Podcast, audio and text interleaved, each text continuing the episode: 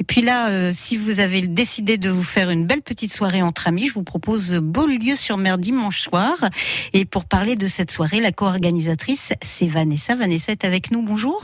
Bonjour, nous avons euh, une soirée euh, danse de salon euh, qui se déroulera sur la place Marinoni à partir de dix-huit heures jusqu'à vingt-trois heures avec euh, notre groupe Christian et la Nuna Nueva. Vous pourrez euh, déguster un repas euh, traditionnel et également euh, nous avons aussi euh, une carte de tapas et, euh, et de cocktails avec un happy hour euh, de dix-huit heures à vingt heures. Donc voilà, on vous attend sur la place Marinoni, le traiteur des Halles, dimanche vingt-neuf août à partir de dix-huit heures.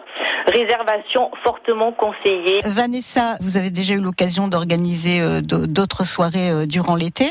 Cette place Marinoni, comment ça se présente esthétiquement parlant? Il y a une estrade, les tables oui, sont en ronde. Il y a une estrade qui sera mise à disposition pour les personnes qui souhaitent, qui souhaitent danser. Et il y a également, avec le groupe, le groupe des, des, des danseurs professionnels qui ont l'habitude de, de s'entraîner toutes les semaines et qui seront présentes pour, pour mettre justement un petit peu d'ambiance et, et attirer la foule et leur, leur montrer quelques petits pas de danse également. Alors ça va être sympa parce qu'en fait euh, si ça démarre vers dix-neuf heures, bon bah voilà, on peut se poser.